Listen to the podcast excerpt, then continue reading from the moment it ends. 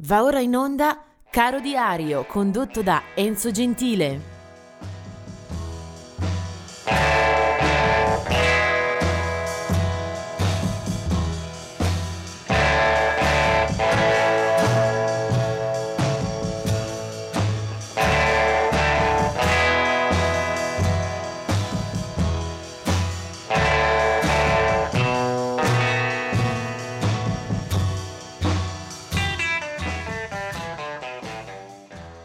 Ben ritrovati per questo 15 settembre.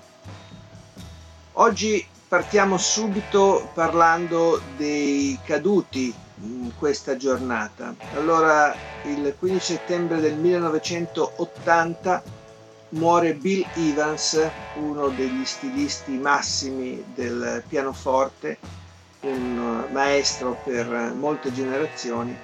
Bill Evans se ne va appunto nel 1980. 1983 siamo in campo reggae, è la caduta di Prince Far One, first, meglio sarebbe dire, mentre del 2008 è il più noto e celebrato Richard Wright. Nei Pink Floyd praticamente sin dagli inizi. Richard Wright era colui che si occupava delle tastiere, anche in parte degli effetti, colui che ha avvicinato anche la dimensione elettronica.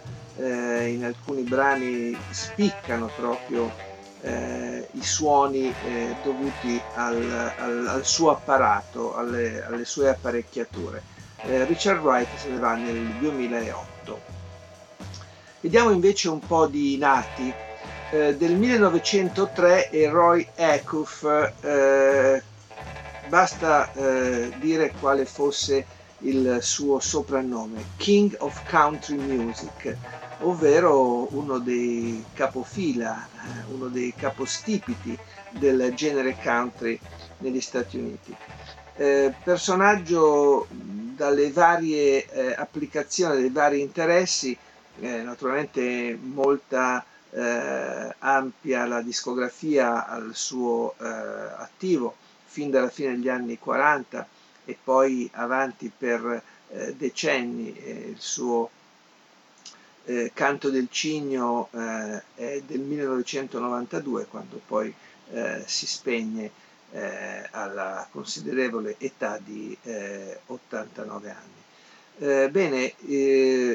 Roy Acuff, oltre a essere un cantante molto apprezzato, molto classico, vicino al folk e alle tradizioni bianche, ha avuto anche altri interessi. Per esempio ha provato la carriera politica proprio grazie alla sua popolarità, e negli anni 40 per un paio di occasioni nel campo delle elezioni per il governatore del Tennessee ci prova con il Partito Repubblicano, ma non gli va bene. Roy Acuff pieno di premi, e nell'87 riceverà anche il Grammy Award alla carriera. Del 1942 è la nascita di Lee Dorman, che ricordiamo per la sua presenza nei The Iron Butterfly appena dopo la pubblicazione del primo album. Entra nel gruppo già nel giugno 68 ed è in tempo per registrare, per essere parte del gruppo quando viene pubblicato il famosissimo, grandioso Inagadda Davida. Lee Dorman è un musicista che si è occupato di basso e anche poi di anche altri strumenti. Del 1960 invece è Mitch Dorge dei Crash Test Dummies. E questo un gruppo molto curioso, che si ricorda soprattutto per un successo, per una vera e propria hit.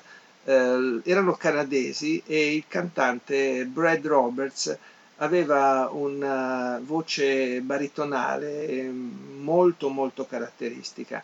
Come leader guida e trascina la formazione, soprattutto nei primi anni viene baciata da un grande successo. C'è un brano soprattutto che sembra un po' un mugugno, non un titolo, sono tante M, tante consonanti di seguito, che nel 1993 li rende celebri un po' in tutto il mondo. Mitch Dorge appunto partecipa alla formazione di Crash Test Dummies, che poi per quanto riguarda il successo scemano e rientrano un po' nell'alveo della norma del pop rock. Ma adesso parliamo invece dell'artista che ci preme inquadrare e a raccontare attraverso la musica. Lui si chiama Snooky Pryor ed è un musicista di colore, armonicista, prettamente conosciuto per le produzioni in campo blues. Nativo in Mississippi 1919, appunto 15 settembre, Snooky Pryor è uno dei più classici esponenti del Chicago Blues, è uno di quegli artisti che attraversa in largo e in lungo la scena con collaborazioni, con molte incisioni, è considerato un po' un discepolo di Little Walter. Nella sua lunghissima carriera il sodalizio per esempio con Homesick James da ricordare, e poi tante incisioni a proprio nome fin dalla fine degli anni 40. I suoi album si affastellano tra gli scaffali dei negozi specializzati, e io per ricordarlo e per andare ad ascoltare qualcosa ho scelto un brano molto, anche questo molto riconoscibile, senza particolari voli, ma solido, piacevole da sentirsi, e con un titolo insomma che dice molto: Crazy About My Baby, pazzo della mia pupa, della mia bambina. E lui si chiama Snooky Pryor.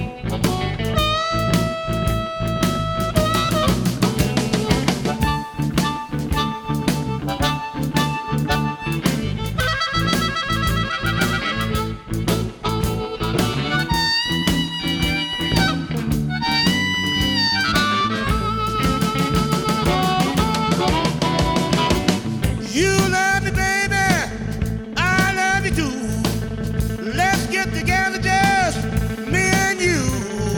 Crazy about my baby.